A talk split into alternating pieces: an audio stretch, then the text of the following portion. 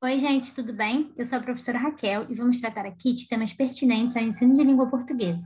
Esse é o podcast número 3 de língua portuguesa do segundo bimestre do módulo 4 do ensino fundamental das unidades escolares da DIESP.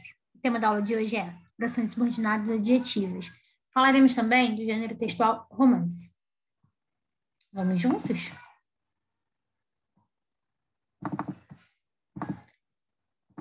Bom, as orações subordinadas adjetivas, elas têm, elas exercem a função do adjetivo, né? E elas são, elas podem ser orações, oração subordinada adjetiva explicativa ou oração subordinada adjetiva restritiva. A explicativa, ela destaca um detalhe do termo antecedente, né? E a restritiva, como o nome já diz, ela restringe a significação do seu antecedente, ok? Então, é, agora vamos falar do romance. Você sabe o que é um romance? Hum, muitas vezes as pessoas acham que o romance, né, ele é utilizado para a gente designar uma experiência amorosa, né? Mas quando se trata de literatura, não é, não é exatamente isso. Né? O romance é a forma literária mais popular do Ocidente desde o século XIX. Histórias famosas da literatura clássica, como Dom Casmurro, Guerra e Paz, e até best-sellers contemporâneos, como A Culpa é das Estrelas, foram escritas na forma de romance. Né? E, ne e não necessariamente envolvem pares amorosos. Mas o que, que significa romance na literatura, professora? Bom, o romance é uma forma literária narrativa escrita em prosa, que se popularizou na literatura ocidental durante o século XIX. Suas origens, entretanto, é, remetem a Dom Quixote, novela de cavalaria escrita por Cervantes, lá no século XIV, considerado um precursor do romance moderno. A forma literária do, do romance apresenta de maneira ficcional a experiência social da modernidade, uma representação mais próxima da experiência individual, que possui um contexto temporal e espacial. Antes de serem vendidos e editados em forma de livro, tal como os conhecemos agora, os romances eram publicados como folhetins, um capítulo por vez em espaços dedicados a eles nos jornais. Isso colaborou bastante para a popularização desse tipo de história ficcional, já que eles eram veiculados em meios de comunicação de grande circulação, e aí o leitor acabava ficando curioso, né, para ver a continuidade da narrativa.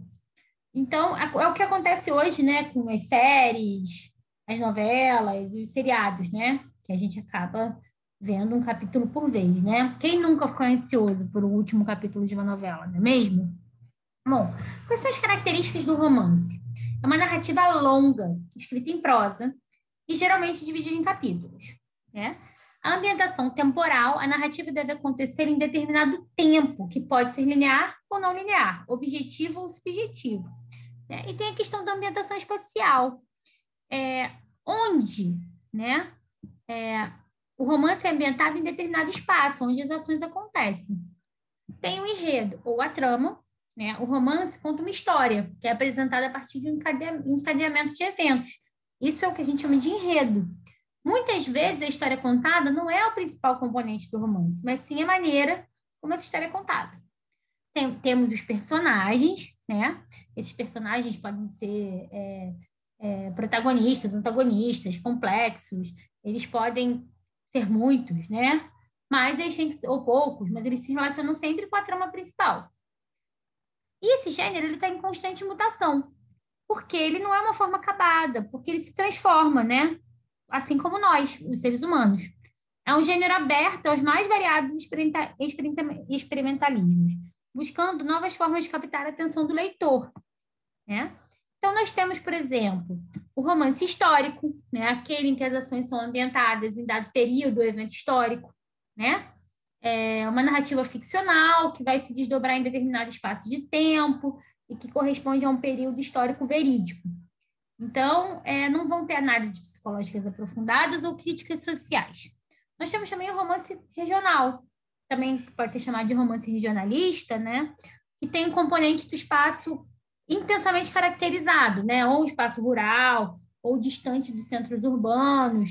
É, então, esses costumes e cultura desses locais são representados em primeiro, em primeiro plano. É, representando a cor local desses espaços. Nós temos também o romance de formação, que vai narrar uma história de crescimento e amadurecimento de um protagonista, ilustrando as dificuldades e percalços durante o longo caminho de formação moral, física e psicológica de um ser humano. O romance de ação, que possui uma trama complexa, né? Então, assim, e a história é centrada em desdobramentos da ação do protagonista, os acontecimentos se sucedem uns aos outros, e sempre com, normalmente com surpresas e derivações da trama principal, né? Então, um evento comum, corriqueiro, pode ter uma, uma consequência inesperada, levando a sequências extraordinárias de ações, geralmente superadas pelo protagonista, com astúcia, inteligência e força. É, os romances policiais entram nessa categoria, né? É, nós temos também o romance picaresco, né? Pro, é, que é protagonizado por um pícaro, isto é, um personagem de origem humilde, sem trabalho, profissão fixa, que vive das mais diversas ocupações para garantir sua sobrevivência. E muitas vezes se envolve em atividades escusas ou ilícitas. O pícaro é um anti-herói, né? Ou seja, ele não é um herói.